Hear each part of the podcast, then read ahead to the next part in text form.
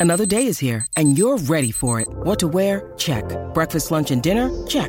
Planning for what's next and how to save for it? That's where Bank of America can help.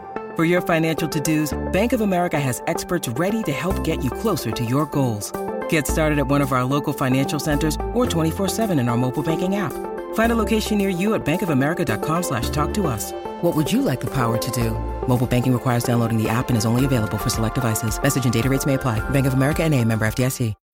When you need mealtime inspiration, it's worth shopping Kroger, where you'll find over 30,000 mouthwatering choices that excite your inner foodie. And no matter what tasty choice you make, you'll enjoy our everyday low prices, plus extra ways to save, like digital coupons worth over $600 each week. You can also save up to $1 off per gallon at the pump with fuel points. More savings and more inspiring flavors make shopping Kroger worth it every time. Kroger, fresh for everyone. Fuel restrictions apply.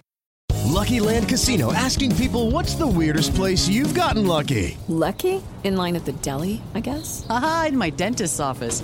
More than once, actually. Do I have to say? Yes, you do. In the car before my kids' PTA meeting. Really? Yes. Excuse me, what's the weirdest place you've gotten lucky? I never win and tell. Well, there you have it. You can get lucky anywhere playing at LuckyLandSlots.com. Play for free right now. Are you feeling lucky? No purchase necessary. Void where prohibited by law. 18 plus. Terms and conditions apply. See website for details.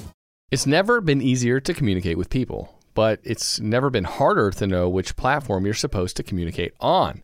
Here's a simpler solution. With call, meet, and message all in one app, RingCentral makes communication easy. With all that connectivity in the palm of your hand, you can work from anywhere with anyone at any time and never miss a beat. Because when it comes to communication, simple is better. Learn more at ringcentral.com. RingCentral, simpler communications. To play fantasy. Today's episode is brought to you by Flex Fantasy, and they want me to relay a message to you that they have cracked open the game of fantasy football to all. When you sign up for a free account and download the Flex Fantasy app, you can import all your teams from all your leagues across multiple platforms that you play on. Spice up your fantasy playing experience by challenging league mates or strangers off the street to a fantasy matchup no matter how or where they play. And put your money where your mouth is by placing a wager on your head to head matchup. It doesn't matter if you are on Yahoo and your opponent is on Sleeper. You can import your teams to Flex Fantasy to face off. You can even make wagers on who you think will win between other challenges besides your own. So sign up for a free account and download the app to try it out at flex.fan. This is the MD's Fantasy Football Show with Dan Mater. Giving you the X's and O's of all things fantasy.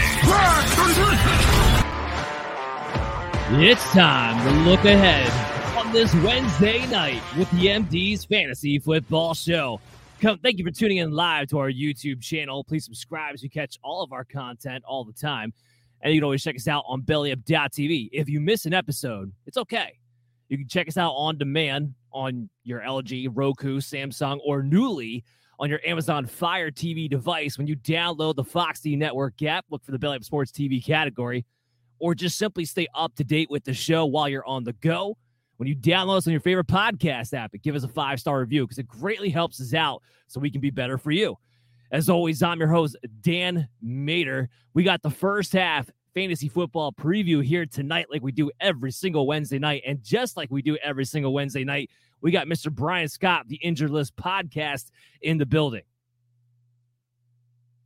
How you doing today? I'm good. How are you? I am good. I am pumped. It's week four. Week four is huge in the fantasy football world because this is where we can start to fade away from our last year's data to have to help us make projections because we don't have a big enough sample size. So once this week is over, we can really be fully enthralled and just concentrating on what's happening in 2022. So it's a very exciting week, actually, a very important milestone for your fantasy football leagues and for analysts alike. And uh, but of course, that also means we're probably getting a little bit more injuries that we have to discuss. And uh, we got a laundry list today. We got a laundry list tomorrow. So Brian, you know, Yeah. I just I think we just I think we just have to dive into it, man. I Yeah. like there's not much time to waste. Injury inquiries. Oh, Love it. Um, don't forget week four. Uh, you know, if anybody was placed on IR heading into the season, this is uh, the last week that they'll be uh, they can before they can be activated off IR and potentially make it back. So um, I don't have a list of any of those guys, but just keep that in mind. If you have a player that you had maybe drafted or thought about drafting that went on to IR prior to the start of the season, week four after week four is when they can now come out. So yeah, so guys like Brian Robinson, guys like Jameson Williams, those type of players that you've been holding on to to see what they become Correct. might be close closer to being able to see that. Gus Edwards also comes to mind with all the Dobbins news that we've been talking about over the past few weeks. Here's one though. Let's let's kick off the show with the big controversy of the week when it comes to injuries. So Tua looked like he was waddling around like a baby giraffe after that last hit. They come out, they say it was a back injury, it was not a concussion. What did you see? What are you expecting for Thursday? Clearly a concussion. Um, without a doubt in my mind. Um, 100% certain it was. And it's very problematic for the NFL. Uh, the NFLPA is now involved. Apparently, they're doing some type of investigation to see if, in fact, the concussion protocol was followed. And if it was, who's making the determination that he was good to go back on the field? Because he clearly slammed his head, the back of his head, into the ground after being shoved uh, by right. the defensive player. Clearly shook his head uh, several times before getting back up and stumbling back to the huddle. Um, I'm sorry, but back injuries don't, especially acute back injuries, just don't present that way. Um, everything he displayed was classic concussion signs, what we call gross motor instability. He basically he couldn't nothing was working, right? Like he stood up, his legs gave out from under him, he fell, he, his orientate, he was disoriented. You could just tell by looking. And that's a clear indication of a concussion. You don't always have to be blacked out unconscious to be concussed. Uh, you know, it's a very uh, widespread myth. You know, um, the brain right. just has to be shocked, and part of that shock to the brain causes that global motor instability that that the body just doesn't respond the way it should. The neurons aren't firing because it's a shock to the brain. And so it was clearly that. Whereas in contrast, Dan, I told you a few minutes ago, I blew my back out yesterday. yeah. And I've been in agony for the last 24 hours. I have not been able to move, let alone get up and have my legs go out on me. In fact, people with back injuries usually are more stiff in their posture, they're more guarded. They can't do anything because the back injury is so severe that they get tight, they get stiff, they don't, they can't bend or extend. You know, they have a hard time even getting up and walking to begin with. So that whole notion that he injured his back, I think, is hogwash. Um, I think that they probably did not follow the concussion protocol, or I think somebody on their staff, whether it be either their medical team or head coach, basically uh, made the decision based off of purely subjective findings that Tua was reporting to them and did not use any objective measures to make the determination of whether he should go back in the game or not. And that's a big problem for the NFL, especially with all the steps they've gone to to take care of guys with concussions. I mean, it's just it's just a two steps back kind of thing, and it's not good for the league. Well, yeah, and it's it's going to be a big story. Not just this week; it's going to be the big story for next few weeks. As you said, the NFLPA wants an investigation. We'll find out. But what do you think he's going to be? Because I mean, look, it looks like he's going to play on Thursday night. That that's the way it's trending because they're not listing as concussion. They're saying he's questionable. They're saying he's been limited or an estimation limited in practice with the back injury. We'll see what that entails, but I, I think he's going to play. I mean, what do you think? Yeah, you know, I I kind of feel like they've gone down the road now that they can't turn around. Right? Like right. they said, it's a back. They they completely denied any type of concussion symptoms or injuries and now they're kind of stuck where they've kind of got to go forward. Otherwise, it really puts a lot of egg in their face. And so we might see him start. Uh, whether he's going to be the Tua, um, you know, that he's been this season, I don't know. I mean, he came back in the second half and played really well, so maybe it was nothing serious. But still, you know, you, you have to wonder what he's feeling, how he feels, if there is any lingering symptoms from a concussion, if that's what in fact he had, which I think he did. Um, and uh, it, it, just puts a bad light on it, you know and yeah. I, I think he's going to start now. Maybe they'll come up with some fugazi reason as to why he should start, or or maybe they'll put him out there and then pull him and say, "Oh, something his back is spasming or something." We'll get some you know cockamamie excuse, you know, if they take him out early. But uh, they've kind of uh, headed down the road where they kind of got to start him now. But but just going off that thought right now from your fantasy football roster perspective, if you're thinking about starting a two Tua Tagovailoa, that's something to keep in mind. There's a real chance that he could get pulled out of this game, whether it is because of the back or whether because he does have a concussion, whatever the case may be. That is an actual possibility that I do think you have to take into consideration. Uh, to move on in this game, Joe Mixon, he got listed with the ankle injury coming out of the game last week. He looks like he's going to be fine, and that, that has remained true all the way through. So let's dive into Dalvin Cook and Dalvin Cook's dislocated shoulder that he's going to harness up and somehow play through. But is he out of the woods yet? Well, definitely not. I mean, this is one of the, so uh, some reports have said dislocated. Some reports have said he subluxed his shoulder, which is where the shoulder pops out, but then spontaneously goes back in on its own, like very quickly. Um, but it sounds like he's had a history of this, which is the most concerning part. He and that's last year. Yeah, and that's the alarming thing is going, you know, whenever you have the first time dislocation, it exponentially increases the susceptibility of having it again. And when you start getting older and you've had it at a young age to begin with, the likelihood that this will happen with very little trauma is very real. And it it, leads to chronic shoulder instability, which at some point, the only way to definitively treat that is usually surgical. Now, can he play through it? Sure. I mean, plenty of guys have have toughed it out and done it, wearing um, special shoulder braces and harness things where they, you know, it really restricts their motion as to prevent that uh, vulnerable spot where the shoulder can pop out. Uh, it's definitely going to limit his ability to catch balls out of the backfield, which in turn may limit his workload.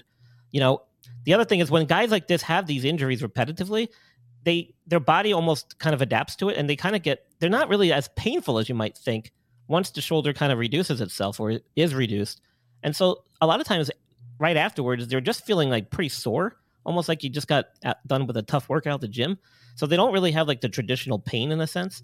And so a lot of times they are able to play through it the, but the problem becomes the, the long term sequelae of that you know are you causing the shoulder to become chronically unstable to the point where he's going to need surgery and the it's not a question sometimes of if, it's when. And right. it, can he make it through, you know, the next four, 12 weeks, you know, with this thing the way it is, it's going to be tough. It's going to be really tough. If I was going to bet on anybody to be able to do it, it would be Dalvin Cook because he just had a history of being able to play through these things in the past. What about Michael Thomas, though? He gets a toe injury. It's not the same foot that he's been dealing with. So I guess that's the good news. But what do you think yeah. his prognosis is for this week? Well, it, uh, it, doesn't look good because uh, apparently he didn't do anything today uh, and was go- undergoing some more testing. Orig- originally, they reported that it was a foot injury, but now they're saying toe. Um, you, you, always worry about turf toe injuries; those are pretty significant, especially in football players. Um, and they're traveling to London, if I'm not mistaken, this weekend to play the Vikings. So they're going to be really limited with their practice time. I think they're leaving either Thursday or Friday to head over, and then they're probably just going to have a quick walkthrough or light practice Saturday. So there really doesn't lead much time for him to get ready if it is a significant injury. So it's going to be one of those things, uh, you know, if unless the MRI comes back and shows some major damage, it might be like a true game time decision. Okay, keep your eyes on that. Remember, that is the London game, so that will be early on the East Coast at 9.30 in the morning. Uh, Alex just asked me a question during the show. A guy wants to, wants Goddard and McKenzie. He's willing to give me Tee Higgins. Yeah, just pull the trigger on that deal, Alex. Don't even think twice about it. And uh, I wish I could play in your league.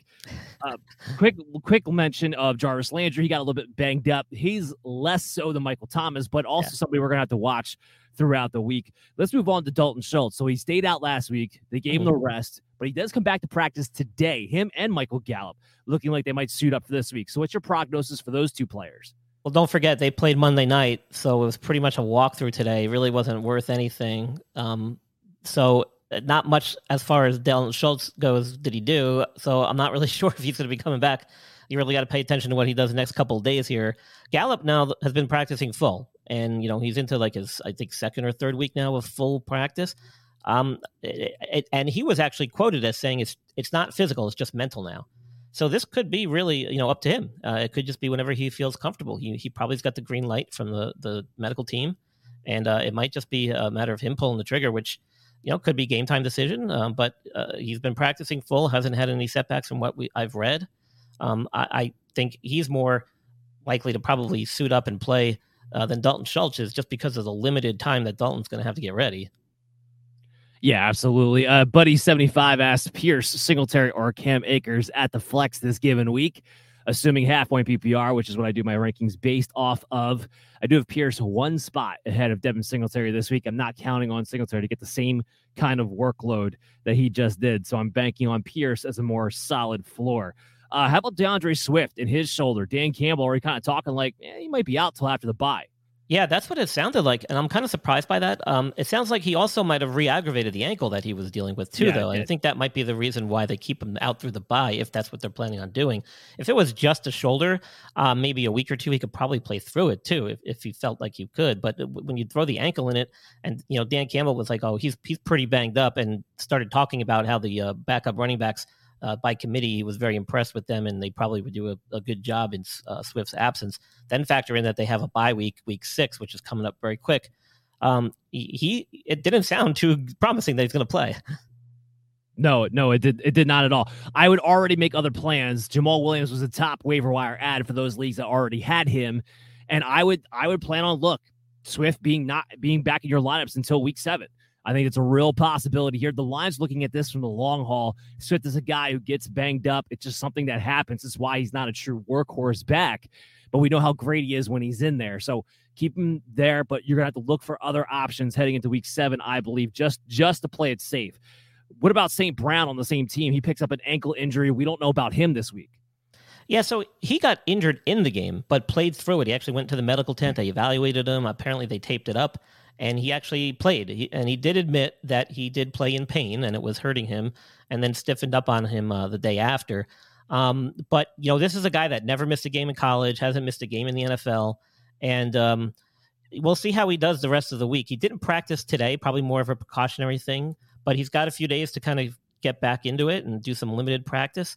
Um, probably not conditioning for him is not an issue, so he might not need a full practice under his belt to make it game day, um, but could be a game time decision. I would keep a close eye on what he does during the rest of the week here.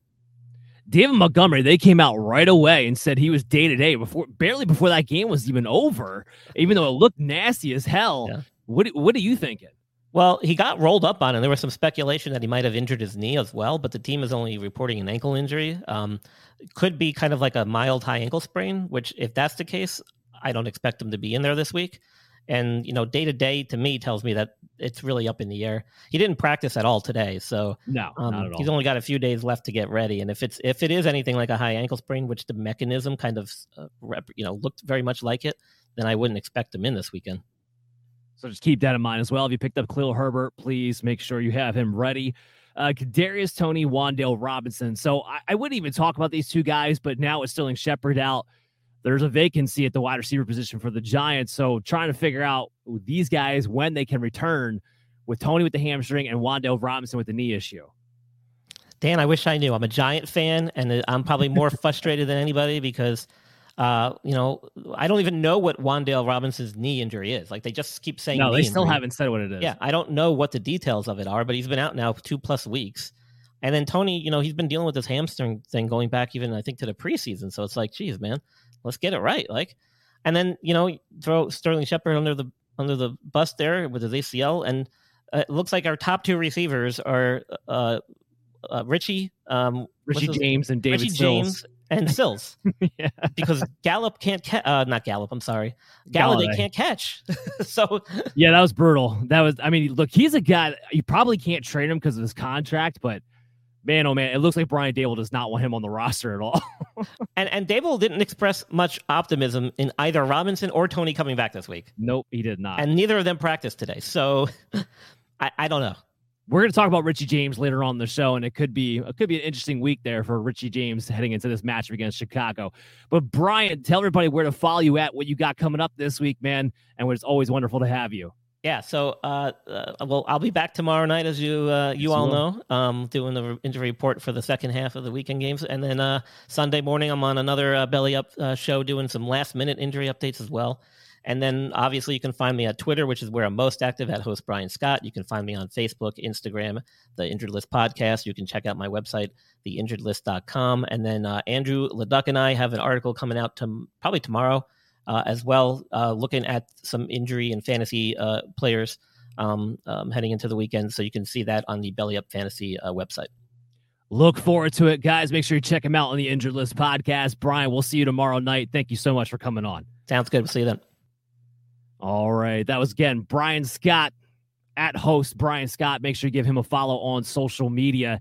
So we got a big jam-packed show for you guys here today. So let's not waste any time and dive right into our obvious starters to boot. Obvious starters. Welcome back, Captain Obvious.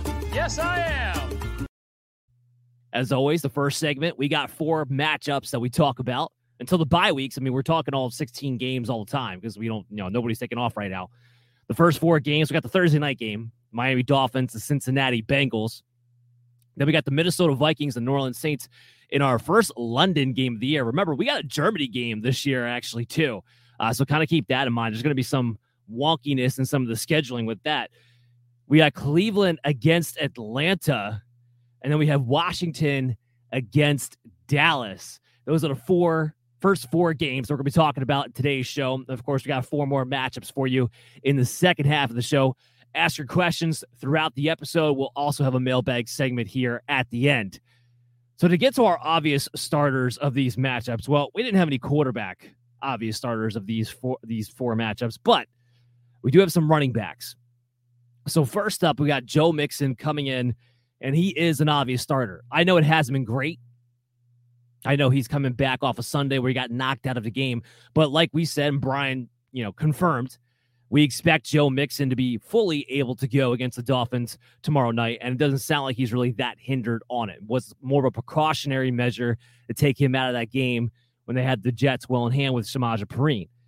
Yes, he's been the RB 16 and half point PPR leagues to this point, but here's the good news on Joe Mixon. He has dominated the touches, not just the carries, but he's dominated the routes run. He's dominated touches in two minute drill. He's dominated in third and long, down and distance. So basically, what that means is Joe Mixon is a true workhorse back who's been putting in every opportunity to be able to be that guy, to be the guy. He's actually doing more work so far through this season and has had more opportunities than he had this point last year when he finishes the RB3. Because remember, Samaje Perine was kind of cutting into his two minute drill work, his third down and distance work. He was there. He hasn't been there for the first three weeks. It's been all Joe Mixon. So if you can buy low on a Joe Mixon before tomorrow night, I would go ahead and try to do so because the usage is there. We know the talent is there. That offensive line, while it's not great, will get better. And I have more confidence in that offensive line from a run blocking perspective than I do a pass blocking perspective, unfortunately for Joe Burrow. My other obvious starter is Nick Chubb because, well, he's been the RB1 for obvious reasons. You can't keep the guy in the end zone. He looks absolutely fantastic, and that won't change again this week. Our obvious starters at the wide receiver position for these matchups. Justin Jefferson. Yes, he's still an obvious starter. I've gotten a ton of questions this week about Justin Jefferson and do I trade him? Do I do I sell him off for like two good starters or whatever the case may be? Look, there's only one other guy who can touch Cooper Kupp on a week in, week out basis. And I know it's been rough weeks two and weeks three for Justin Jefferson. We haven't seen the, you know, the great prolific action that we got to see in week one since then. But he's the only other guy who can come close on a week to week basis. The only other one. Sure, some weeks there'll be this guy here or this guy there, but for throughout the entire season, Justin Jefferson is an elite tier. Look at the running back situation. What's going on there? The top two players in fantasy that are not quarterbacks very well may be Cooper Kupp and Justin Jefferson. So unless you're getting a king's ransom, which you won't, because again, he's a sell low, or I'm sorry, a buy low right now, don't move on from him. On the other hand, if you're MD Nation, you're in a league and you want to try to get him, send a package out there. Maybe a team needs a running back. You pair him up with one of your better wide receivers. You see what happens. See if people are panicking after two weeks and after a really bad week this past week. Not to mention, it's the perfect scenario because you have the Saints, the tough matchup this week upcoming, where it's no guarantee he gets to go off this week. So if he gets held in check, you have that looming over an owner's head, especially maybe they're one and two, maybe they're 0 and three right now. Those are situations you want to be vigilant on and taking advantage of throughout the season. But what about Tyreek Hill? Now, I, I, Tyreek Hill has to be in your lineups, plain, plain and simple. Am I a little bit nervous? And we'll talk about this with Waddle too. Am I a little bit nervous if Tua is not Tua because there's speculation about what his injury truly is? Is it the back? Is it the head? Lucky Land Casino asking people what's the weirdest place you've gotten lucky? Lucky? In line at the deli, I guess? Aha, in my dentist's office. More than once, actually. Do I have to say? Yes, you do. In the car before my kids' PTA meeting. Really? Yes. Excuse me, what's the weirdest place you've gotten lucky? I never win and tell. Well, there you have it. You can get lucky anywhere playing at LuckyLandSlots.com. Play for free right now. Are you feeling lucky? No purchase necessary. Void where prohibited by law. 18 plus. Terms and conditions apply. See website for details. It's wintertime. When temperatures go down, the likelihood goes up that your furnace and other appliances go down with them. So don't risk a costly replacement. Stay comfortable with coverage on the appliances you depend on most with the Service Guard Appliance Repair Program from Black Hills Energy. It's peace of mind in a plan. Visit blackhillsenergy.com slash sign up to learn more. This could lapse into tomorrow night's overall production, especially for the wide receivers. But for now, we have to assume Tua is able to go. We have to assume he's able to close to himself. You have to play Tua, you have to play Tyreek Hill as an obvious starter and Ja'Marr Chase. I know he's got a tougher match. Because obviously, you're playing him, but Xavier Howard. Uh, I know that the Dolphins have a good pass rush, and that can bother the Bengals' offense. I know Chase himself, kind of like Jefferson, hasn't been tremendous the past two weeks with Tee Higgins back in the lineup, but he's still an obvious starter. And again, everything I said about Jefferson also applies to Ja'Marr Chase. Buy low on him if you can. If you're part of MD Nation and you have him, don't panic. There's no reason to. And then the, we don't have any obvious starters at the tight end position. So let's go ahead to our lock 'em ins. Lock 'em in. It's a lock. Lock in Joe Burrow. I wasn't sure about this at first. When I first was putting together the outline, I didn't think I was going to have Joe Burrow as a necessarily lock him in type of quarterback. But I do have him as a top 12 player, which makes him a starter. And I don't just have him as a top 12 player, I have him as a top five player this week. Now, part of this, part of this, just to be clear here, is due to the fact that the quarterback position as a whole is just is just bad. Like it looks like the tight end position right now, where it's so top heavy, and then everybody else is like the same. That's what it looks like right now. You can take advantage of this Dolphins team. I am a little bit concerned that the Dolphins, if they're able to apply pressure to Joe Burrow the way that they did to Josh Allen, Burrow's going to be some real trouble because we've seen the past two weeks. Look, he was he was QB eleven the first two weeks because well teams are able to get pressure on him and make it really really difficult for him to be able to put up the fantasy points that he needs. Last week, what happened? He played the Jets. The Jets don't have a pass rush. He only gets sacked twice. He's a top five fantasy quarterback. He will be under pressure against the Dolphins. Hopefully, Zac Taylor will do something to help out his quarterback, knowing that his offensive line is not necessarily up to the task and scheming ways to beat blitz packages when you have two prolific receivers, actually three really, Tyler Boyd, Chase, Ja'Marr Chase, and Tee Higgins. There's really no reason not to figure out a way to beat the blitz. I do think this game does have a chance to be high scoring. So Joe Burrow this week is a lock him in as a top five quarterback for me. And that's feel a little ballsy about that one, but I'm sticking with it. Let's talk about our running backs. We talked about Dalvin Cook. Brian, not sure if he'll be able to go, but does say, look, there's legitimate possibility that he can. I know he's got a tough matchup against the Saints. Listen, if Dalvin Cook is available, he is playing as your RB1. I got as my RB11 coming into this week. No, it's not an ideal situation. No, it's not an ideal matchup. Nonetheless, if you have Dalvin Cook, he has to be in your lineups. Period. Don't overthink it. Don't get cute. It's the biggest thing I can tell you guys. And another guy who, by the way, I would 100% buy low on if given the opportunity. Now, hopefully, if you have Dalvin Cook, you've listened you've listened to me over the past few weeks before the injury, and you already had picked up Alexander Mattison as part of the MD Nation group. In which case, you're good. You know you're good. If you don't have Dalvin, then you got Mattison. You don't have to worry about it. Kamara's the guy I want to talk about in this group. So uh, he's also a lock him in for me. Another guy, which the running back position in general has just been brutal. Another guy where it just it has not been pretty. But I do have him at RB7 on the week. It's a nice matchup for him. Unlike Dalvin, it's a nice matchup for Kamara here against Minnesota. I really thought Kamara looked good last week. I, I rewatched that game. He looked explosive when the hole was there. He looked Kamara ish. He didn't look 100% Kamara ish. There were certain movements that you could tell he just a little bit of pain because of the rib injury.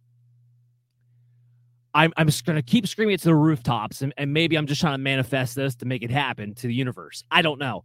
But Pete Carmichael, Jameis Winston has a broken back, in case you didn't know. I know that. You must know that. One of the one of the good ways to help out your quarterback who's afraid to get hit right now, and rightfully so, is to dump it down to one of the most prolific pass catching running backs in the history of the NFL. I'm just saying. Eventually, that logic, that light bulb has to go off.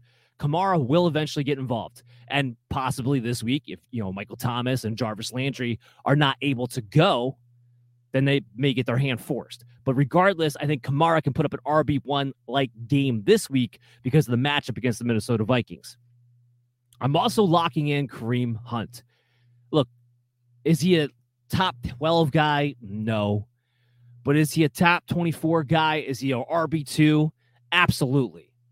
Kareem Hunt should be in your lineups every single week. I know Nick Chubb has been getting a lot of touchdowns as of late. That can easily go back to Kareem Hunt. We've seen that happen.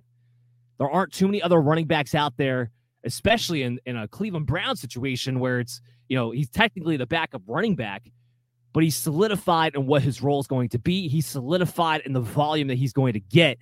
And he has a little bit of upside because he is a guy who can score. He is a guy who's going to catch the ball more than Nick Chubb is going to. Kareem Hunt needs to be locked into your lineups as an RB2. Don't overthink it. I'm tired of getting Kareem Hunt questions every single week. Play him. If you got him, you drafted for this re- reason, play him. I got a question coming in here, and thank you for your question, Ethan. I did a trade for Chubb, Mike Williams, and Antonio Gibson by giving away Nick Chubb and Brandin Cooks. Okay, so you gave away Nick Chubb and Brandin Cooks to get Mike Williams and Antonio Gibson. If I'm understanding that correctly, and you can comment back in if I'm not, that was a bad trade by you. Yeah, that that was a bad trade by you. Look, there's no reason you should have been giving up Nick Chubb, not let alone another top 20 receiver for a wide receiver three and Mike Williams. Okay, we're, we're getting clarification, everybody. I was gonna say that that makes that makes a little bit more sense. My fault. He said my fault meant Alvin Kamara. So he did a trade. He said he did Alvin Kamara for Nick Chubb, Brandin Cooks, and you also got Mike Williams and Antonio Gibson. I'm I'm assuming here. That's a little bit better than what it would have been. I still would not have done the deal. I trade away Kamara and Cooks. Okay. Thank you. Thank you for the clarification. And you got Nick Chubb. All right. So guess what? Good job, Ethan. We're we're backpedaling this thing all the way, baby. Good job then. Yes, you got Nick Chubb. Nick Chubb, look, he's just on another planet right now. He's playing on another level. The offensive line for Cleveland, last year they underperformed a little bit. This hasn't been the case this season. And Deshaun Watson coming there, even if they pass it a little bit more, the presence of Deshaun Watson will make the offense better. It'll make Nick Chubb better. Yeah, I like that quite a bit. Good job, Ethan. And uh sorry if I read that incorrectly the first couple of times. we'll, get better, don't worry. Uh getting back to my lock 'em ins. I'm also locking in Ezekiel Elliott and Tony Pollard this week. That's right. So what we saw Monday night and what we've seen trending that way since week one, right? Because week one, it was a debacle, what was going on with Dallas. We've seen more of a 50 50 overall split, not necessarily in carries or just carries, not necessarily just in targets, but an overall 50 50 split moving closer and closer to that mark with Ezekiel Elliott and Tony Pollard. We saw what that could do in a good match against the Giants on, on Monday night. Both guys did well. Zeke got touchdown, he got 73 yards. Pollard went over 100 yards from scrimmage. Do you want both of them to get more involved in the passing game? Yeah, sure. And there's going to be games where they do that. Washington could be that game. But even if not, Washington is very similar to the Giants in how good of a matchup it is for running backs on the ground. So here's what I want you to do I want you guys to play Zeke and play Tony Pollard as low in RB2s, lock them into your lineups, at least in your flex position for this week. That's not always going to be the case but I would be that would be the case for me this upcoming week. Let's dive into some of the lock them in wide receivers for these matchups that we're talking about here. So at the top of the list, Jaylen Waddle, I am locking him in, but I am not as high on him as the consensus for this week. So Jaylen Waddle popped up on the injury report with a groin injury, which we don't really know what the significance of that injury is quite yet. Again, their estimation reports, it sounds like he's going to play, so it can't be overly serious. But between that and the injury to Tua, which has a lot of question marks surrounding it, it just feels like an uneasy situation. Is Waddle definitely in my lineup? Yeah, again, he's at wide receiver 18. He's definitely in your lineup. No matter what format you're in, he's at least your wide receiver two. I just would not be expecting the big boom games, though the top 10 wide receiver games that he's been giving you over the past three weeks necessarily when you're going to move around your roster. The good news is that this is a Thursday night game. So you're going to already know what you're getting out of Waddle before you have to make the rest of your lineup decisions come Sunday. That's the good news. Getting another question here. Richard Hernandez. I have a one and two record. I need to make a move. I traded Kelce, DJ Moore, and AJ Dillon for AJ Brown, Zach Ertz, and Kareem Hunt. And he wants my thoughts on the matter. It's fine. It, it, it's fine. I, I don't know how I feel about trading Travis Kelce, being that him and Mark Andrews are such an advantage at the position right now. But I understand wanting to get out from under DJ Moore. And AJ Dillon for Kareem Hunt, I feel like that's a wash. You got two guys who are both RB2s, mostly speaking. If you play maybe in a half point, full point PPR league, maybe it's a little bit more Kareem Hunt's way right now. AJ Brown's a great wide receiver, of course, but I don't know if he makes up for the difference between Travis Kelce. So I think that's a fair deal, but I don't know if you got that much better off that deal necessarily. Moving on and getting back to our wide receivers that to lock them in, you're locking in Tee Higgins. He's been great. Other than getting the, the concussion injury in week one, he's been fantastic. You plug him in, he's a wide receiver two with wide receiver one upside. The only other note I have on the Tee Higgins is watch the concussions. He took a big lick on Sunday. He was just getting done with the concussion from a couple of weeks ago. I'm just hoping that's something that doesn't rear its ugly head at some point this season. But for now, you feel confident in firing him up. How about Amari Cooper? Let's talk about him for a second. So I was nervous coming into the season with Jacoby Brissett being the quarterback, and I think that's rightfully so. And then week one happened. 11 targets Donovan Peoples Jones. Amari Cooper's not even targeted. Now it's like, oh man, now he's not even get the volume on top of it. But then the last two weeks, a huge course correction from Jacoby Brissett. Now Amari Cooper goes for 100 yards and a touchdown each of the last two weeks. By the way, he looks way better than he did in Dallas just from the eye test. Overall strength, explosiveness. He just looks physically better than what he did with Dallas last season. Whether he's healthier now or whatever the case may be, he just does. Jacoby Brissett, him course correcting from week one, I don't think that goes away.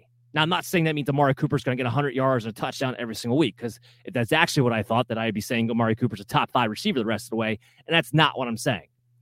But as you lock him in wide receiver two right now? Yes, absolutely 100%.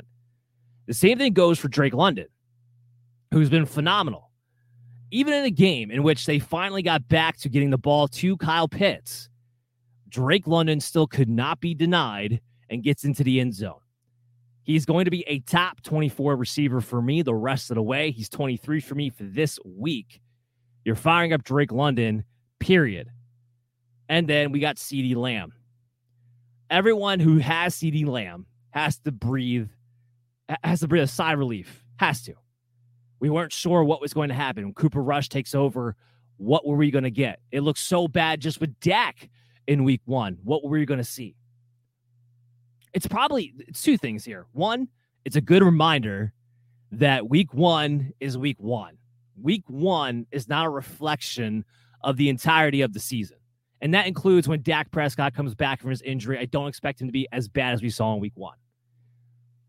It also shows you that CeeDee Lamb, no matter who the quarterback, no matter what the situation, is going to be the highly targeted guy that I expected him to be and why I ranked him at wide receiver six. I had CeeDee Lamb projected this season for 140 to 150 targets. That is going to happen.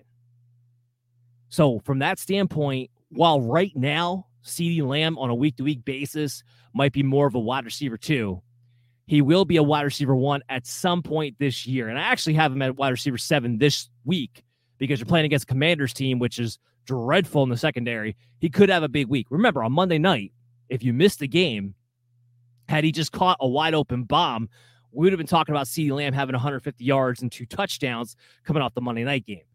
So I think you have to feel pretty good about that. Richard Hernandez with a really great question. Richie Richie James or Romeo Doubs in the flex this week. Fantastic question. It's Doubs if you're in half point PPR leagues for me. It's Richie James if it's full point PPR. Because I think Richie James might just get peppered. But because Daniel Jones isn't isn't throwing the ball past the line of scrimmage right now, remember Shepard had 10 targets last two games in a row, really didn't have much to show for it because he's just not going down the field with anybody.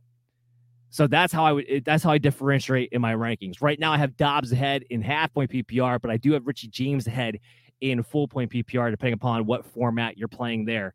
Thank you for the question. Let's oh we that uh, in our Kyle Pitts. Kyle Pitts is our last lock him in tight end. He's really good. He got back involved last week.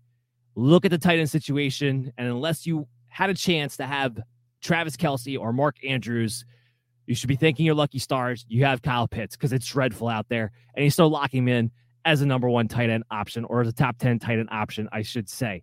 Let's move into our lookout for for these matchups in our first segment. Lookout for.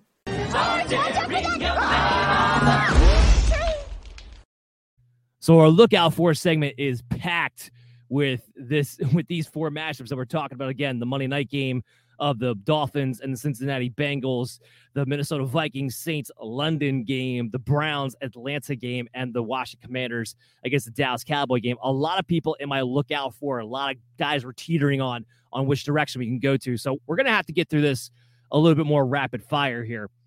So let's get into the lookout for quarterbacks, and that comes to Tagovailoa right off the bat. So I have him right now as my QB 13 on the week and I had to get him outside my top 12. So people were are, are constantly asking me this week so far, you know, do I do I play Tua? Do I play Tua? Do I play Tua?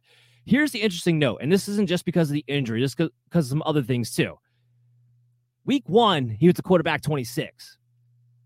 Week three, this past week, he was the quarterback 22. Okay. It's only week two that he was a top five quarterback that week, and it was really off of one quarter where the Baltimore Ravens, I still can't figure out what defense they were playing. Tua has a long way to go before we're trusting him as a top end quarterback option week in, week out. And there's a lot of people who are asking me questions about, you know, trades involving both for and trading away Tua.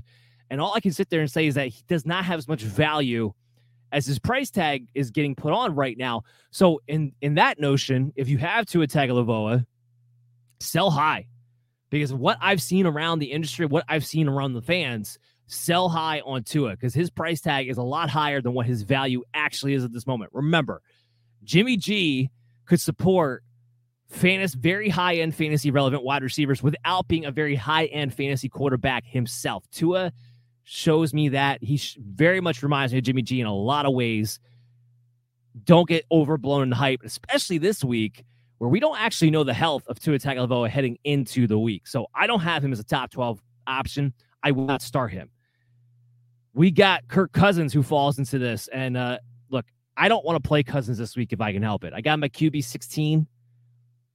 It makes my mid level QB 2. That generally speaking would mean you are a streaming option for me, but I don't love the matchup against the Saints. I don't know. I have to check with somebody. Maybe I'll ask Chris tomorrow if we consider London to be a prime time matchup or not. And because if it is, then we know that, you know, we definitely can't trust Kirk Cousins in that case. But there's just, this isn't the game for me to harp on Cousins turning the whole thing around. So if I have other options, I'm going to want to head in that direction. Jameis Winston. Now, Winston's a little trickier for me. I do have him as my number 12 quarterback on the week.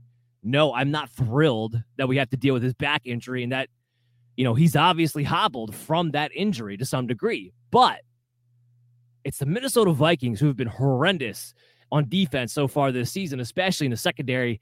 Even if Michael Thomas is out, Chris Olave is enough with Alvin Kamara and some of the other weapons they have available to them with the matchup that Jameis Winston can still be a high end streaming option this particular week. So I do have Winston as a top 12 quarterback for the week. Now, if, if Landry and Thomas are both out, then I will probably bring him down before Sunday. So make sure you check back at the BellyUpFantasySports.com website where you can find my rankings at in the first place to see if I've updated them upon the news and where I have him at. Marcus Mariota.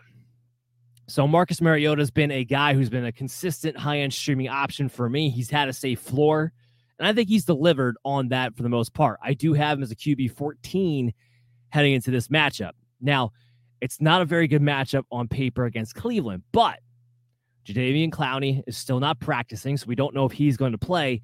And unfortunately, due to the car accident that Myles Garrett finds himself in, they haven't ruled him out but there's a chance he doesn't play this week. So if both those guys are out, I do think Marcus Mariota returns to a streaming option at the very least. But I'm not as bullish on him as I had been, you know, previously, like like against Seattle last week. And then our last lookout for quarterback is Carson Wentz. I told you guys do not play him last week. I had him well outside my top 12. I him a mid to low end QB2. It, it was a bad matchup for him against the Eagles. It's not a great matchup for him against Dallas this week either. Now, it's better than it was against Philly. But Dallas's defense is playing on another level. I thought we'd see some regression due to some of the personnel moves they made on that defensive side of the ball. All we have seen is a defense that has great chemistry already and it came out of the gate firing. Dallas is two and one, not because Cooper Rush was able to hold down the fort, but because their defense is playing great football right now. And they're going to get a lot of pressure and generate a lot of turnovers this week against Carson Wentz. I would not play Wentz if you have other options to be able to turn to. Here we go. We got a Jefferson. Tra- we got a Jefferson trade question. Trade Jefferson for Chubb and Tyreek. Now, yes, that is a deal I would do. Why would I do that deal after I told you guys to not sell Jefferson? You're not selling low. So, ye or ye, however, however you want me to say that, Yes, that's the deal I do. Why? You're getting an RB1, you're getting a wide receiver one in return for Justin Jefferson. That's a different story. And we got our second question, Adam Weber. Jimmy G or Trevor Lawrence this week? It is Trevor Lawrence for me this week between those two players. Getting back at it, let's get to the running backs here. My lookout for running backs, the Dolphins tandem right off the bat. Don't chase Chase Edmonds. Don't chase those touchdowns. There's no reason for it. He had six carries for 21 yards besides those two touchdowns. Now, if you're a Chase Edmonds owner and it's been a little bit bleak over the past few weeks and you're looking for a silver lining, yeah, him getting the work in the goal line, definitely a silver lining. But Raheem Mostert still outsnapped him and actually ran just as many routes as Chase Edmonds did. So the whole hang our hat on the whole thing of Chase Edmonds is going to be better in the passing game, more utilized in the passing game – well, playing time wise, that really wasn't the case last week. It's a true 50 50 committee right now between Chase Edmonds and Raheem Mostert. And until one guy emerges, I don't know how comfortable I am playing either one of these guys in my lineups. I'm going to keep rolling Raheem Mostert in my DFS lineups just because he's got the big playability. But in redraft leagues, dynasty leagues, if I have other options, I'm pivoting to it. What about Cordarrelle Patterson? All right, he was my lock him in last week. I hit on that. I was very happy about that. This week, I do have him, of course, as an RB2. Look, he's RB4 on the year, so it's going to be hard not to play Cordarrelle Patterson. This kind of goes back to the Marcus Mariota point I made a little while ago, though. I want to see who's playing for Cleveland. Lucky Land Casino asking people what's the weirdest place you've gotten lucky? Lucky? In line at the deli, I guess? Aha, in my dentist's office.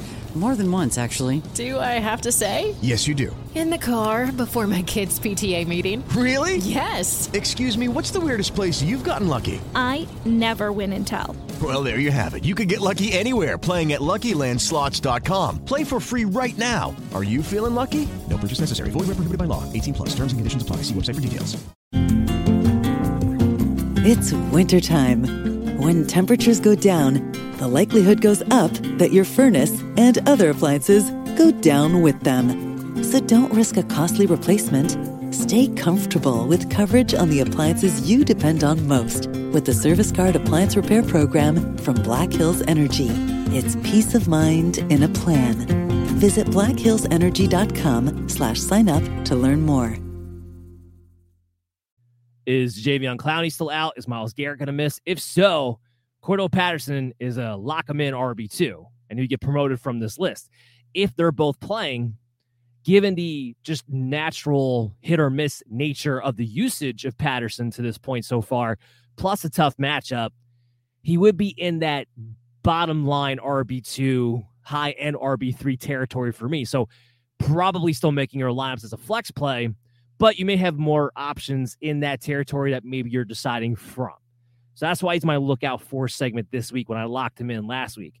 And then Washington backfield, Antonio Gibson, JD McKissic. Full point PPR. If you're looking for an emergency flex play, I think you can throw JD McKissic this week. Because I do believe the commanders are going to have to come back from behind at some point. For Gibson, you're hoping for a touchdown. He got you a touchdown last week, but since week one, it hasn't been pretty. I am doing everything in my power if I'm an Antonio Gibson owner to sell him before this Sunday because Brian Robinson very well may be back by week five. And then any value he would have had goes out the window. So if you're going to sell Antonio Gibson, I think doing it before this Sunday is the last one to go through.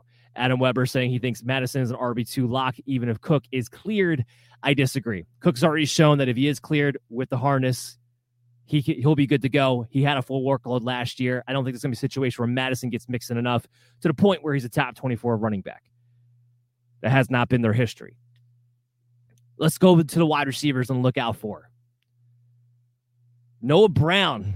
That's there's a name we got to talk about. What about Noah Brown? So I know this week is supposed to be the week Michael Gallup returns, but he's not going to return on a full time basis. It's still going to be on a snap count. They want to see how he reacts. Noah Brown, even when Gallup's out there, is going to be the third receiver. And he's had a rapport with Cooper Rush to this point and has looked very good. This isn't a guy I want to be aggressive about, but I think he still deserves to be on your flex radar, especially in full point PPR leagues, in a matchup like this against the Commanders in particular. So don't sleep yet on Noah Brown. And in fact, he's probably widely available because people are getting ready for Michael Gallup to return. Adam Thielen. He's in, in the absence of Justin Jefferson. Adam Thielen has been decent so far over the last two games. He got back to being targeted week two. He got a touchdown last week in week three. It's still not a great matchup. But if Marshon Lattimore does shadow Justin Jefferson, which we think is a possibility of happening, then Adam Thielen will be the guy who will have the mismatch on the other side.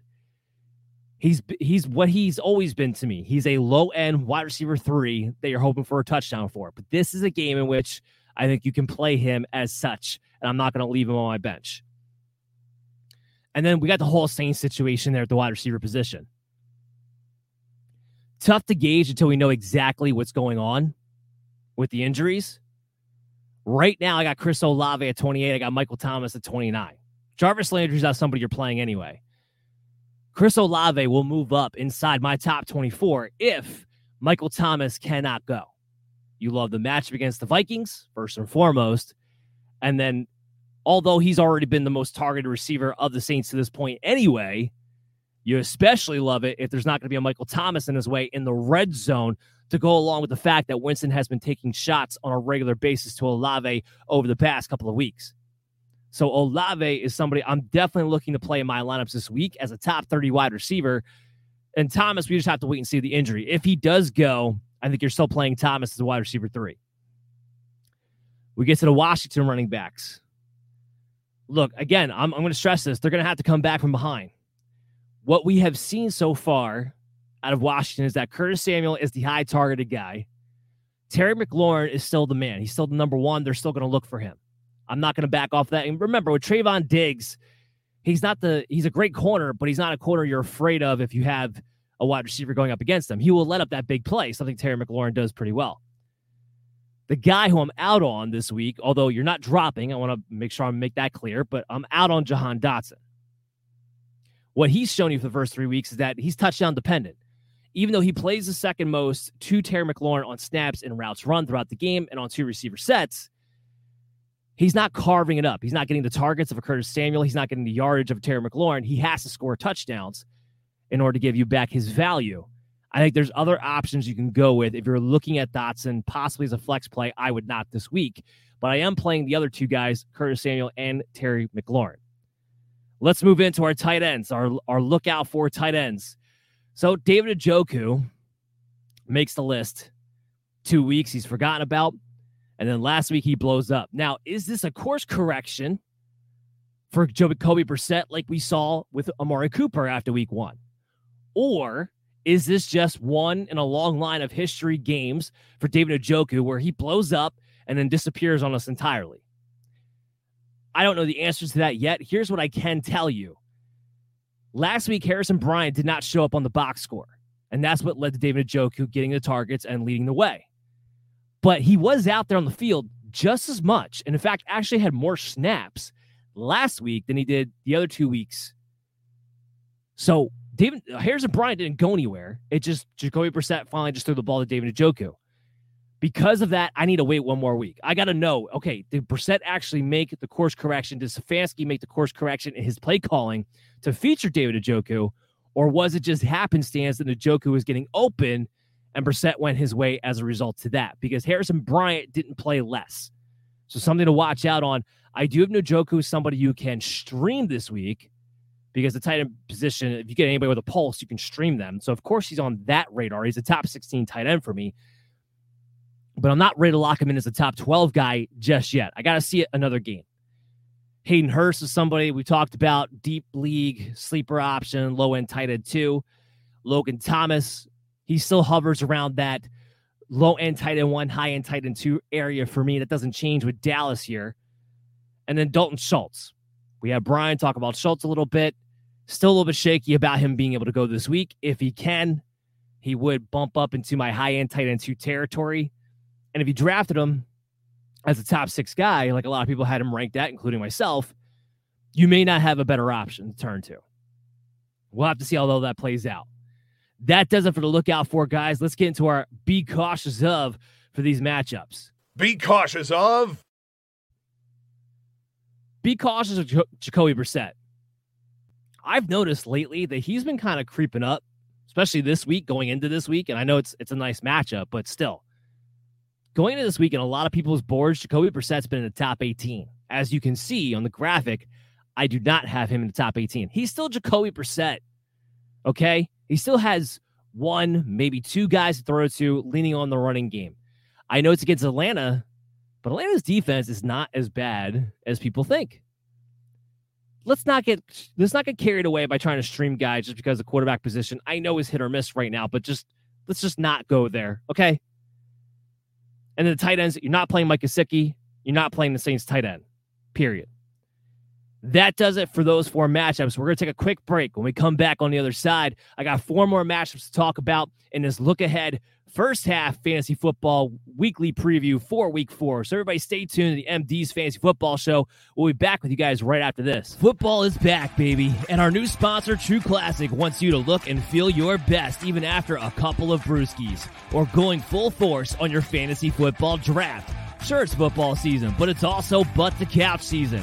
Luckily, True Classic has the absolute best fitting clothing a man can buy. Snug in the arms and chest with a little extra space in the torso, their t-shirts are designed to keep you cozy and highlight your best assets no matter what you're up to.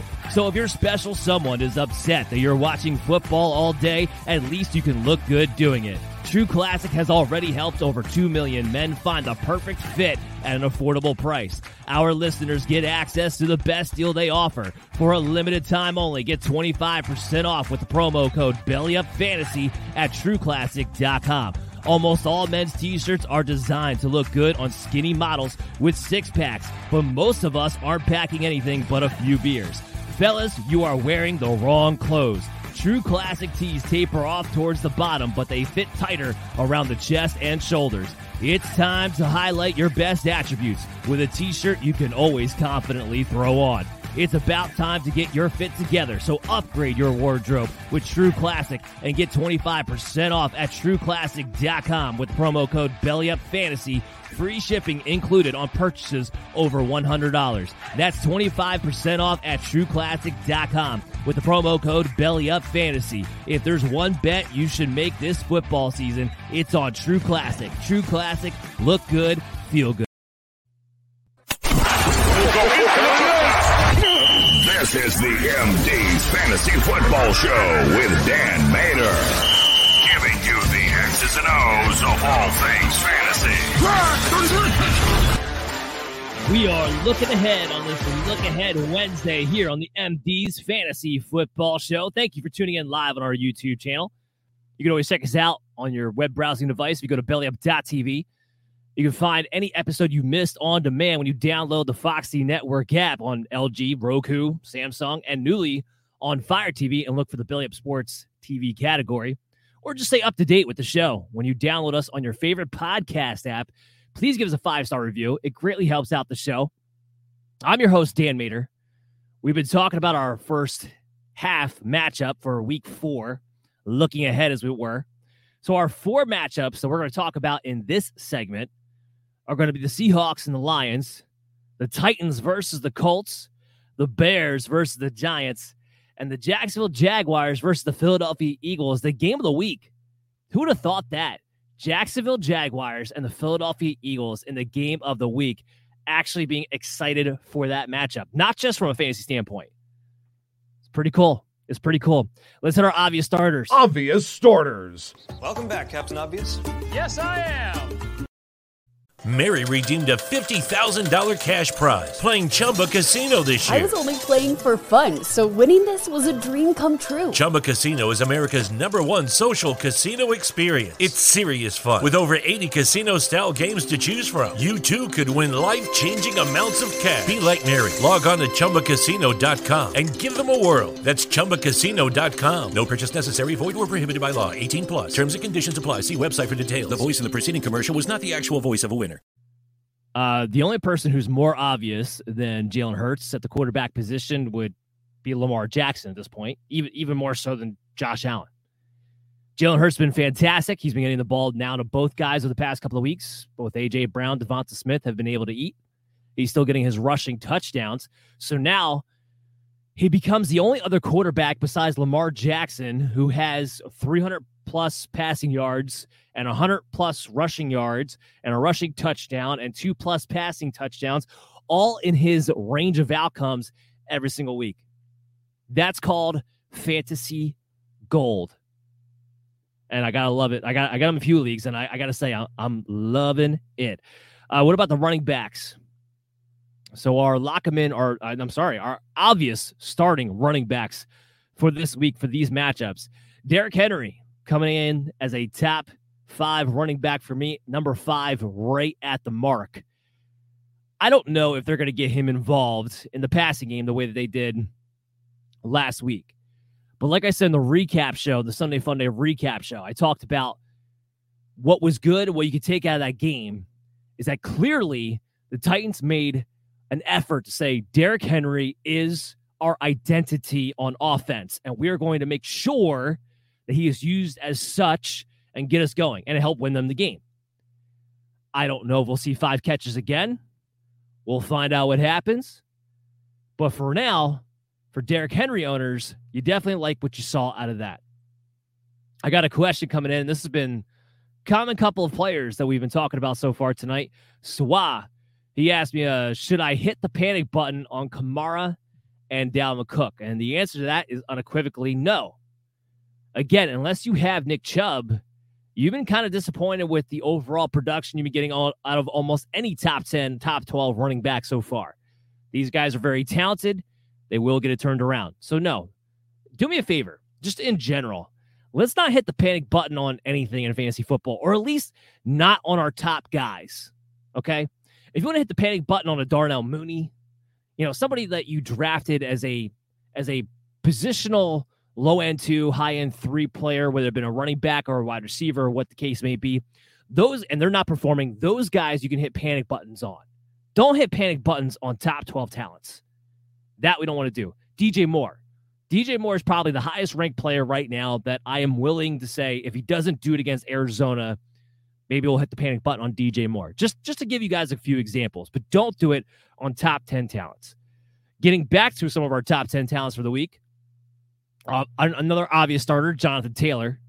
Now he popped up with a toe issue. He is the number one running back on our board. We are not worried about him not being available, let's say. So we're good about Jonathan Taylor and, of course, Saquon Barkley, especially with his usage in both the rushing and the passing game, how great he's looked from an explosive standpoint. Saquon Barkley is our number two running back. That will pretty much stay the same for the most part. Val's the GOAT. He asked me, uh, should I trade Zeke and Gabe Davis for Waddle? No, I would not. Look, Waddle's been great. I am tantalized by the potential of a Gabe Davis, especially with the way Josh Allen is playing so far this season. And Zeke's been fine. Zeke's going to stay that low in RB2, RB3 guy. But I wouldn't be surprised if Gabe Davis is around the Waddle territory by the end of the season. So I would not do that deal. I, I, I want to see it out of Gabe Davis first before I make that move, personally. Let's move it to our obvious wide receivers. Michael Pittman, just the volume floor that he has is tremendous. He comes in my wide receiver four on the week, and AJ Brown, my wide receiver six on the week. Both these guys, great matchups, great receivers. You're locking them in. You love them. We love them all. Let's get into our lock them in players because I don't have any tight ends here sitting in the obvious category. Lock them in. It's a lock. I don't have any quarterbacks for the lock them ins either. So my running backs for lock them in for these four matchups Jamaal Williams. Jamaal Williams is a lock him in player for me this week. Look, he's been getting touchdowns even with D'Andre Swift on the field. That hasn't hindered him at all from that notion. Now all of a sudden, he might actually get involved more so in the passing game. Because between him and Craig Reynolds, Jamaal Williams is a better pass protector, will likely get more involved. There's a real chance we're talking about Jamaal Williams as a workhorse back. He's a top 12 running back for me this week. An RB1. That's where Jamaal Williams goes. Plus, you know, you love the matchup here too. And that's also part of it. But if you got Jamaal Williams off the waiver wire, you got a great play here this week. And he'll continue to be so until D'Andre Swift comes back. And remember, he has touchdown dependent, I'll grant you, but standalone value when Swift does return nonetheless. Uh, another question from Val's the GOAT. What about Zeke and Bateman? That we're getting a little closer there. Zeke and Bateman, I would definitely do that for Waddle. We're getting a little bit closer there. I just wouldn't want to do it for Davis, but Zeke and Bateman, we're getting closer there. Let's talk about getting back to our lock of ins, the Chicago Bears situation. Now, whoever does play against the Giants has to get played in your lineups. They are an RB2. And it's hard for me to say like where I have these guys ranked right now because – I mean, as of now, we're still ranking them as if David Montgomery is going to play. But if he doesn't, Khalil Herbert is a top 24 running back. I don't know if he cracks my top 12, but he's definitely going to be a high in RB2. And if David Montgomery does play, even on the injury, even not 100%, you can lock him in as the top 20 running back. So I'm playing these guys and locking him as my lineups either way, no matter who is what or is active. And then James Robinson, man, James, look, there's no way in the world James Robinson does not win most, you know, greatest comeback player of the year, whatever that award is. I'm drawing a blank right now, but comeback player of the year is James Robinson. P- period. It can't be anybody else as long as he stays healthy. I, the fact that he's been able to come back as a running back off an Achilles injury and look this good from week one. Remember, Cam Akers, he's just getting going now, and he actually made a return last year. James Robinson makes his quick return, comes back week one, and he's just looks stronger as, as over these last three weeks. You're locking him in as a top 20 running back, not just now, but for the rest of the season. It's not a great matchup here against Philly.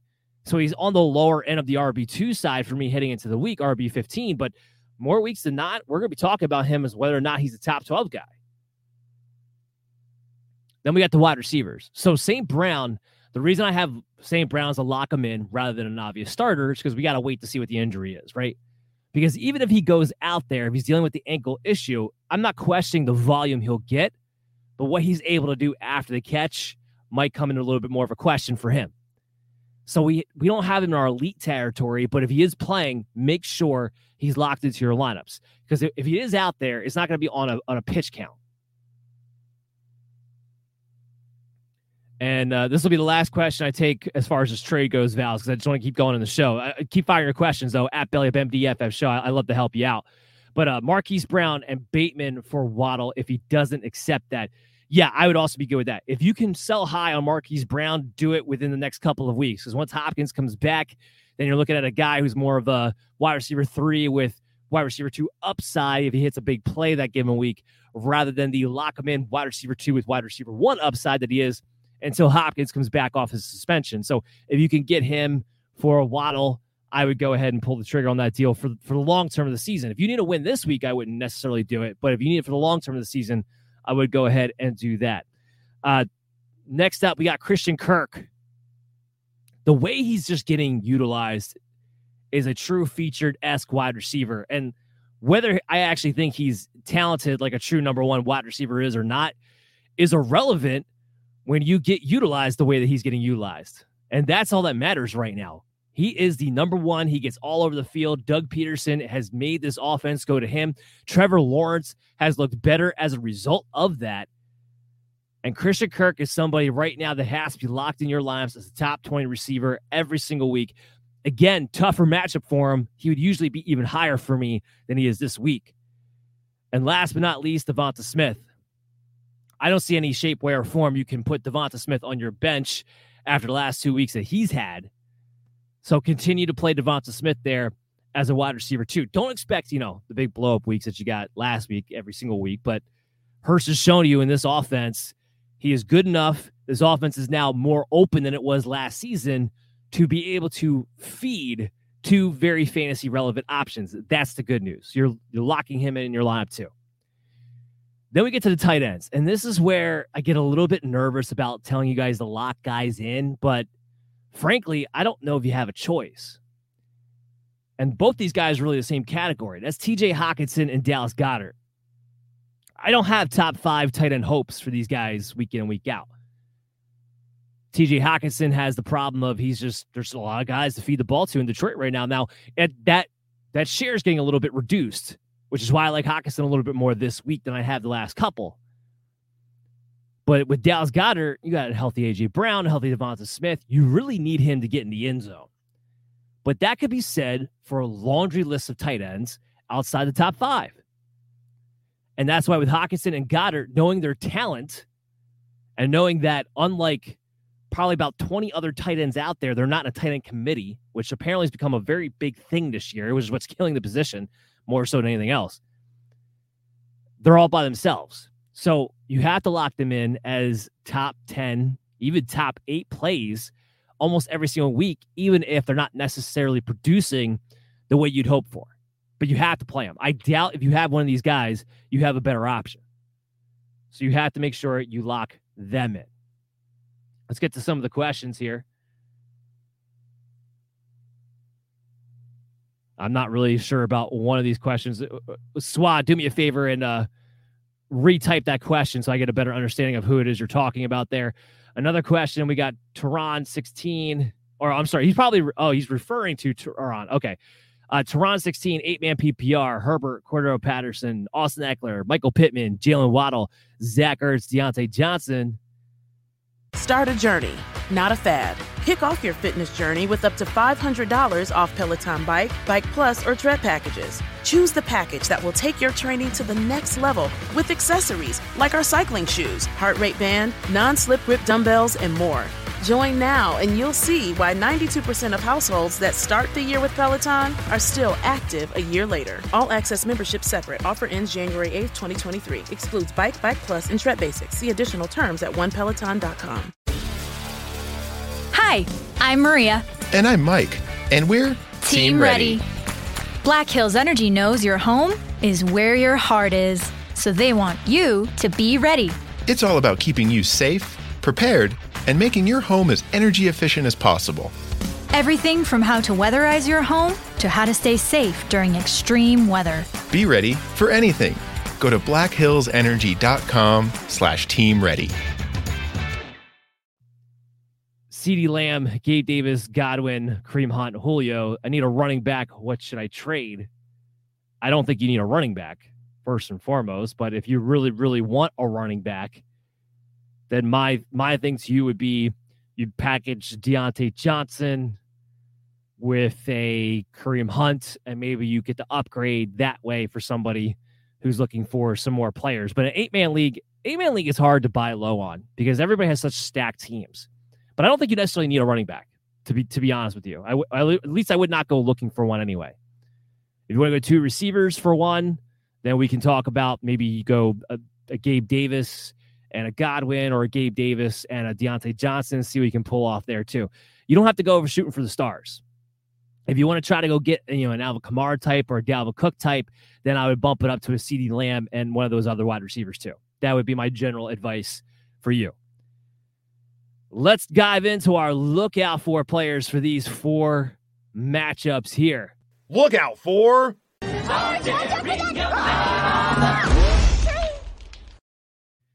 So look out for Jared Goff. He's a QB 11 right now in the season. And as a result, there's a lot of people who really want to play him. And he happens to be my quarterback 11 for this week, too. Now, having said that, let's make sure we have the caveat of it's very much if St. Brown plays this week. If St. Brown does not play this week, Jared Goff will be well outside my top 12, probably outside my top 15. So just keep that in mind before you go dropping anything for Jared Goff to stream him this week. We got to see what happens by the end of the week with the practice reports before you go ahead and do that. So just bear bear with me on that one. But he's been very good because Detroit has the great combination of a bad defense with really good offensive weapons. All of a sudden, Jared Goff's a guy you can kind of plug and play. He's he's kind of along the similar lines of a Kirk Cousins, of a Derek Carr, like what we've seen out of them the past couple of years, a high end QB two who you can kind of pick and choose the matchups and you'll get QB one performances out of them for that. That's what Jared Goff is right now for this Detroit Lions team. And look, they're banged up right now, but Swift will be back eventually. St. Brown, he's not back this week, he'll be back eventually. Jameson Williams, who we haven't even seen come into the mix yet, will be back soon. So that's going to be the real interesting thing. So Jared Goff, maybe not necessarily this week if St. Brown can't go, but for the rest of the season, we're going to be talking about him quite a bit as a streaming option. And then Ryan Tannehill. So I called him last week. I said, look, he's going to get a rushing touchdown. So he has a floor. He did just that. That's going to be the key with Ryan Tannehill moving forward. With getting Derrick Henry back involved into the offense moving forward, he just he has that floor to him. Now, does he have a big ceiling? No. Will he get the ceiling? I do think he'll get the ceiling at some point this year. I'm not playing Ryan Tannehill this week, just to be clear. But for the rest of the season, you're, you're looking at which what's your streaming options at the quarterback position.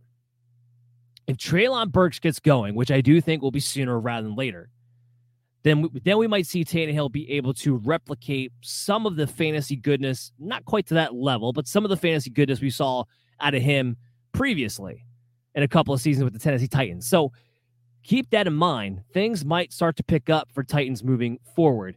Again, not this week, but just for rest of the season options. All right, so our lookout for running backs. Seattle, Seattle's a nightmare. So Travis Homer goes on the IR, but in his absence last week, what happened? They didn't give Rashaad Penny a lot more opportunities. They didn't give Kenneth Walker more opportunities. They annoyingly played DeeJay Dallas, which for the life of me, I can't figure out. And you know, having said that, I can't really figure out DeeJay Dallas and Travis Homer outside of special teams for the most part for these guys. But Rashaad Penny should get the bulk of the work. He is an RB3 for me this week in a nice matchup. It's just a matter of time before he gets injured. And Kenneth Walker's the guy. So I want you guys to make sure you're holding on to Kenneth Walker. Don't fade away. Remember, he's still getting an NFL shape from being on that hernia. But in the meantime, Rashaad Penny, it's a bit of a question mark what his workload is because if everybody gets involved, that doesn't just mean Walker, that could also mean DeeJay Dallas. But for this week, if you have to play him in the flex, he's an option you can turn to. I do have him as a top 36 running back. We got Fantasy Z's sleepers. What's your thoughts on Jared Goff or Geno Smith as a flyer in DFS this week? I, I would prefer, again, if St. Brown plays, I would prefer Jared Goff. And I'm sure there's a lineup that I'm going to have because I, I, you know, I, I put like 20 of them out there every week. I'm sure there's a lineup I'm going to have where maybe Geno's in it. And we haven't talked about him yet. We, we will soon uh, in the Be Cautious of segment. So I'm going to wait to give my analysis for him on that. That's going to come up in the next few minutes. But I have a little bit of an interesting take on, on Geno Smith that you guys have to watch for. Travis Etienne is also my lookout for segment here for the running backs. Hasn't been what you drafted him to be. I don't know if it's ever going to be unless James Robinson gets injured, but he is still running the majority of the routes. They're playing as the Philadelphia Eagles this week. This is going to be probably one of, if not the toughest matchup they face as far as run defenses go. So if there was ever a matchup that favored Travis Etienne over James Robinson, it would be this matchup. Now, I'm not ranking Travis Etienne over James Robinson. Do not get me twisted. But if you're in a PPR and you need a flex play this week, a game that which I think is either going to go back and forth or Jackson will have to come back from behind, Travis Etienne might have more space to work with as the pass catcher than James Robinson would. However, is he that much more valuable than a JD McKissic, for instance, this week? No, he's really not. He's in that same territory. So just kind of keep that in mind when you're going through your lineups and seeing what is available to you. And then Miles Sanders. He's maddening. He really is because he's efficient. Miles Sanders is efficient. He's getting the bulk of the work. The problem is he doesn't get to catch the ball and getting a touchdown. Well, he got one week one. Cool. Cool story, bro. He's an RB3 because he gets the work that he does and he's efficient with the work that he does, but that's it. He doesn't really have a ceiling. You could play him the flex, but because he also doesn't catch the ball, if you're in half point, full point PPR leagues, kind of has a bad floor too. So he gets put in this weird situation where you're starting running back in the NFL and you're good, but you're still not good for fantasy football purposes. It's a maddening situation. And unfortunately, because of that, he's not a must start for me in any of our lineups. You pick and choose what you have available to you. Now we get to the wide receivers. Look out for. So, of course, you know, last week I had the Seattle receivers in my Be Cautious of segment saying, you know, I don't want to play them if you can at all help it. And then, of course, DK Metcalf scores. Tyler Lockett has a second solid game in a row. And some of this is going to go into what I'm going to talk about in Geno Smith in just a little bit. But that's what you're hoping for at a DK. He's got to score. There's really no difference between DK Metcalf and Adam Thielen to me this year, except for Adam Thielen has a higher floor because, well, he's got Kirk Cousins at quarterback versus Geno Smith. It's weird to say that. It's a shame that I have to say that, but it's the truth of the matter. So is DK Metcalf a touchdown dependent wide receiver three in a decent matchup this week to play him as a flex? Sure. Same thing with Tyler Lockett, who does look like he's built up a little bit more of a rapport here with his route running, where he's been targeting on the field. Geno, remember, remember last year in those first four games, or those only four games that Geno kind of played for Russell Wilson? he was still kind of trying to take shots with DK Metcalf. That's why he had a couple, you know, bomb games still without Russell. And Tyler Lockett kind of kept getting left by the wayside, but that was never who Geno Smith was as a quarterback. The guy he usually is a quarterback is he plays it safe. He stays within 10 to 15 yards of the line of scrimmage, and he likes to throw the middle of the field. And that screams Tyler Lockett. Well, that's what we've seen over the past couple of weeks. So right now, this could be the last week that I have DK Metcalf ranked ahead of Lockett. But both are wide receiver threes for me heading into this matchup. I also have Treylon Burks. So I don't love the matchup against the Colts necessarily. And I thought he'd have a better game against the Raiders. But coming out of that game, you had guys like Turron Davenport and other insiders who follow the team all kind of echoing the same thing. They're echoing Treylon Burks is going to get more utilized soon. Todd Downing wants to get Burks going. He looks good. He's caught up in the offense now. He's paid his dues to this point. He's a first round rookie. They got to get him going. They need that spark in the offense in the pass game. I talked about that last week. They still didn't really get it, but Derrick Henry was able to do just enough for them. Burks is going to be that guy. Burks is going to be their wide receiver one. And what I say in the Sunday Funday recap? I was like, look, Burks didn't have the game I was looking for for him to have against the Raiders. But what it did do was open up the door for you guys to buy low on him for at least one more week. that is still my recommendation. He's got big play after the catch ability. He will be the number one target receiver of that team before long. And now you got the coaching staff talking about the fact that he's got to be that guy, that they got to make him that guy. So this week, he's a wide receiver four for me, but he is a flex worthy option depending upon what kind of league you're in. And he's a guy I want moving forward. Then we get Richie James. we get Richie James. Richie James actually makes this show as a look for, look out for player going into the week. I don't think Toney's going to play. I don't think Wan'Dale Robinson's going to play. We know Sterling Shepard's done. Kenny Golladay is like, you have a paycheck that's big enough to keep you on the roster, but that's about it. David Sills is does nothing. He, he can run out there. He's like Bryan Edwards. He could, he's on the field. You'll see him pop up in the snap reports and the usage reports, but he doesn't actually do anything. Richie James has been somewhat productive already this season. He's going to have to be the guy. If you're in full point PPR leagues and you need a guy that you can kind of throw in your flex play as a wide receiver four with, with some upside, I might add, Richie James is going to be a play for me. And I, I'm going to be hard pressed to not have him in a lot of my DFS lineups too, at that, just to kind of throw that out there. Richie James, the, the Giants wide receiver group is just, whew, man, is that brutal. How about this guy, though? How about Zay Jones? Looking out for him. He got 10 targets last week. Now, two out of three weeks, he's been heavily targeted within his offense. We talk about Christian Kirk and how he's getting featured, and that's true. But this is still a high volume passing attack right now. Zay Jones is the guy who's taking advantage when Christian Kirk is not getting the ball thrown his way for a change. Marvin Jones is old. The time has I, I never thought the time would come because for some somehow, some way, he just finds a way to hang on. But Marvin Jones is officially old. Zay Jones is that next guy.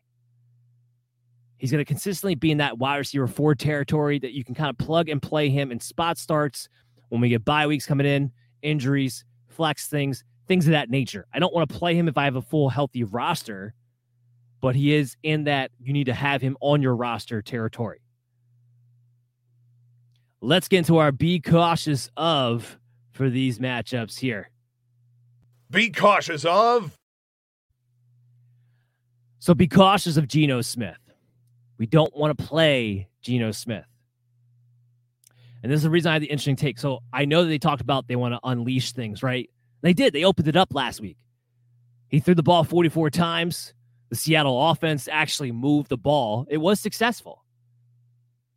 But if you throw the ball 40 plus times with Geno Smith enough, that's when he gets exposed.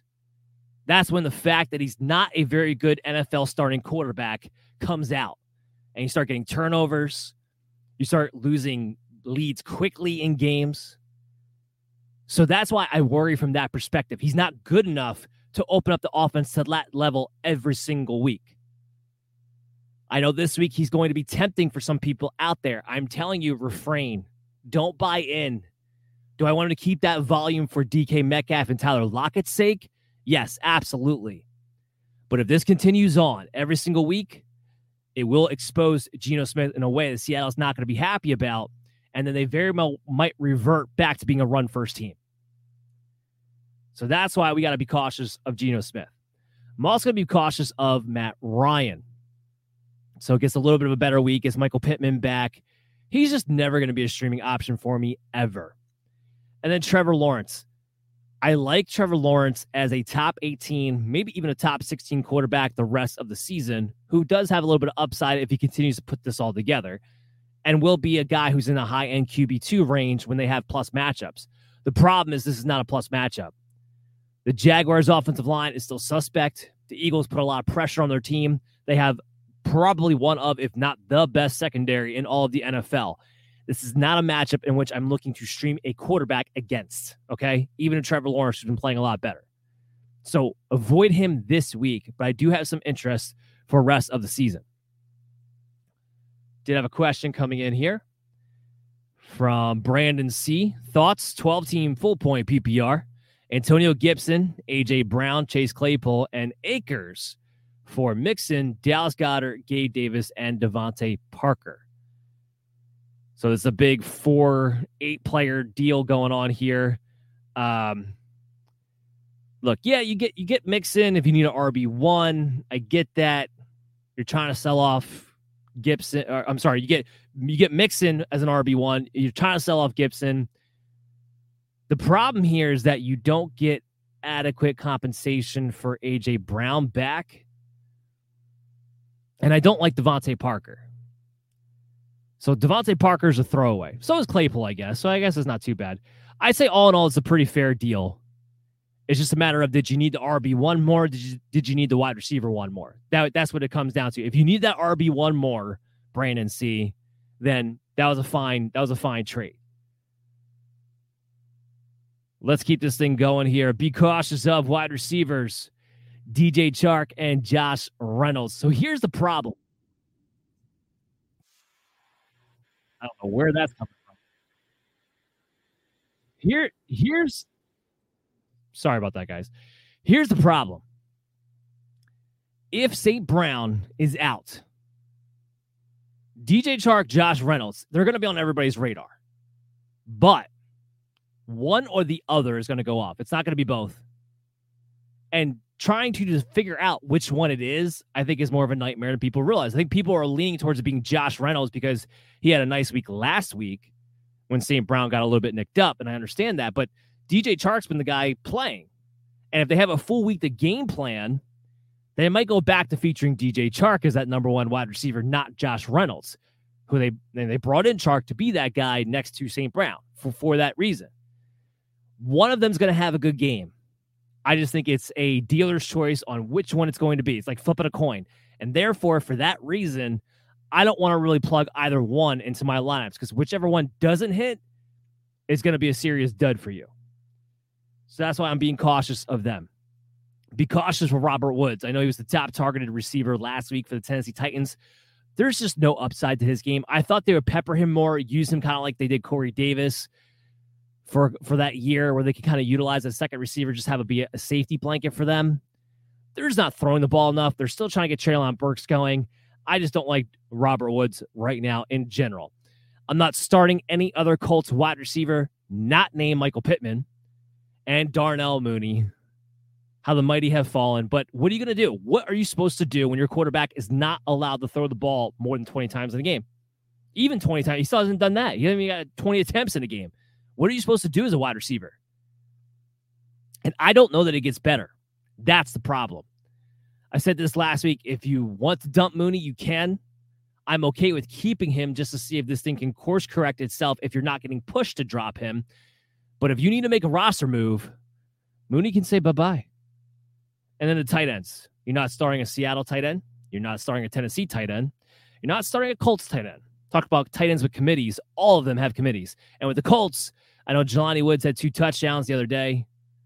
I'm hoping you guys aren't buying into that when you realize that he still played the least out of all the tight ends. It's still Mo Alie-Cox. Kylen Granson still gets involved. It's a total crapshoot. It's like playing roulette. You have no idea. And then Cole Kmet like Mooney. How's Cole Kmet supposed to do anything when the team won't throw the ball even 20 times in a game? That does it for the look ahead Wednesday. Let's hit the mailbag segment real quick before we close down the show.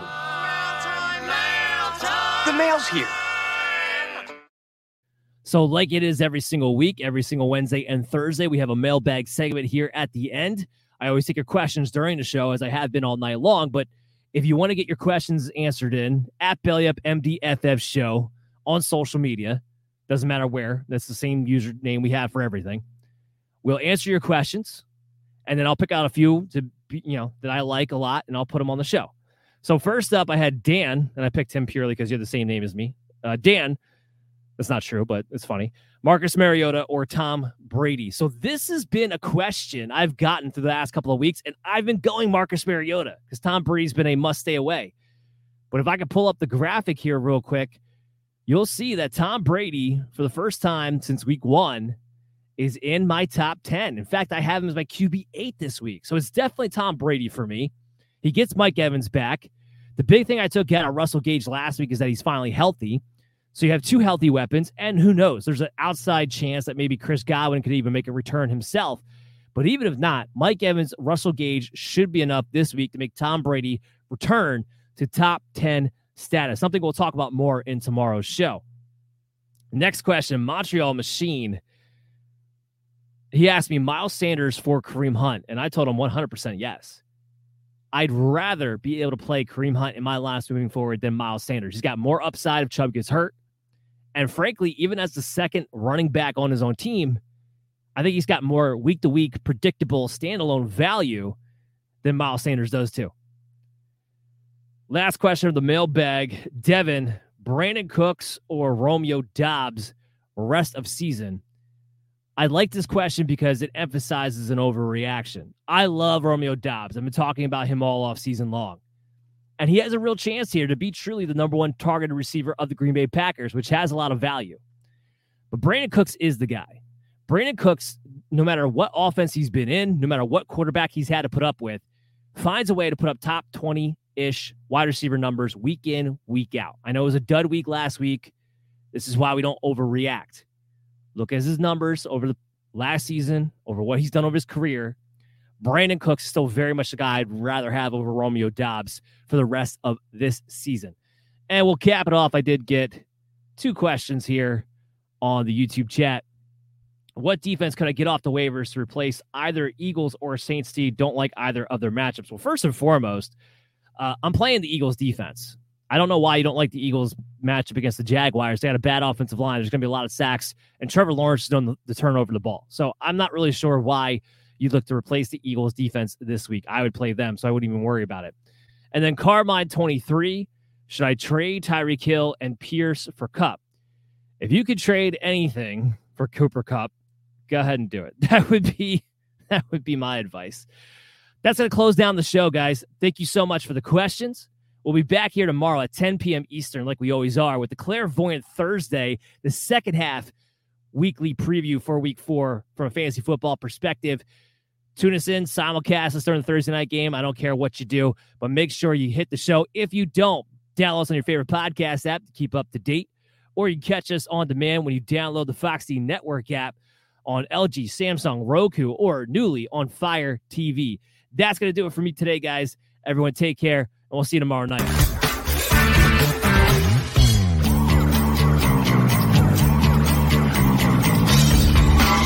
Mary redeemed a $50,000 cash prize playing Chumba Casino this year. I was only playing for fun, so winning this was a dream come true. Chumba Casino is America's number one social casino experience. It's serious fun. With over 80 casino style games to choose from, you too could win life changing amounts of cash. Be like Mary. Log on to chumbacasino.com and give them a whirl. That's chumbacasino.com. No purchase necessary, void or prohibited by law. 18 plus. Terms and conditions apply. See website for details. The voice in the preceding commercial was not the actual voice of a winner.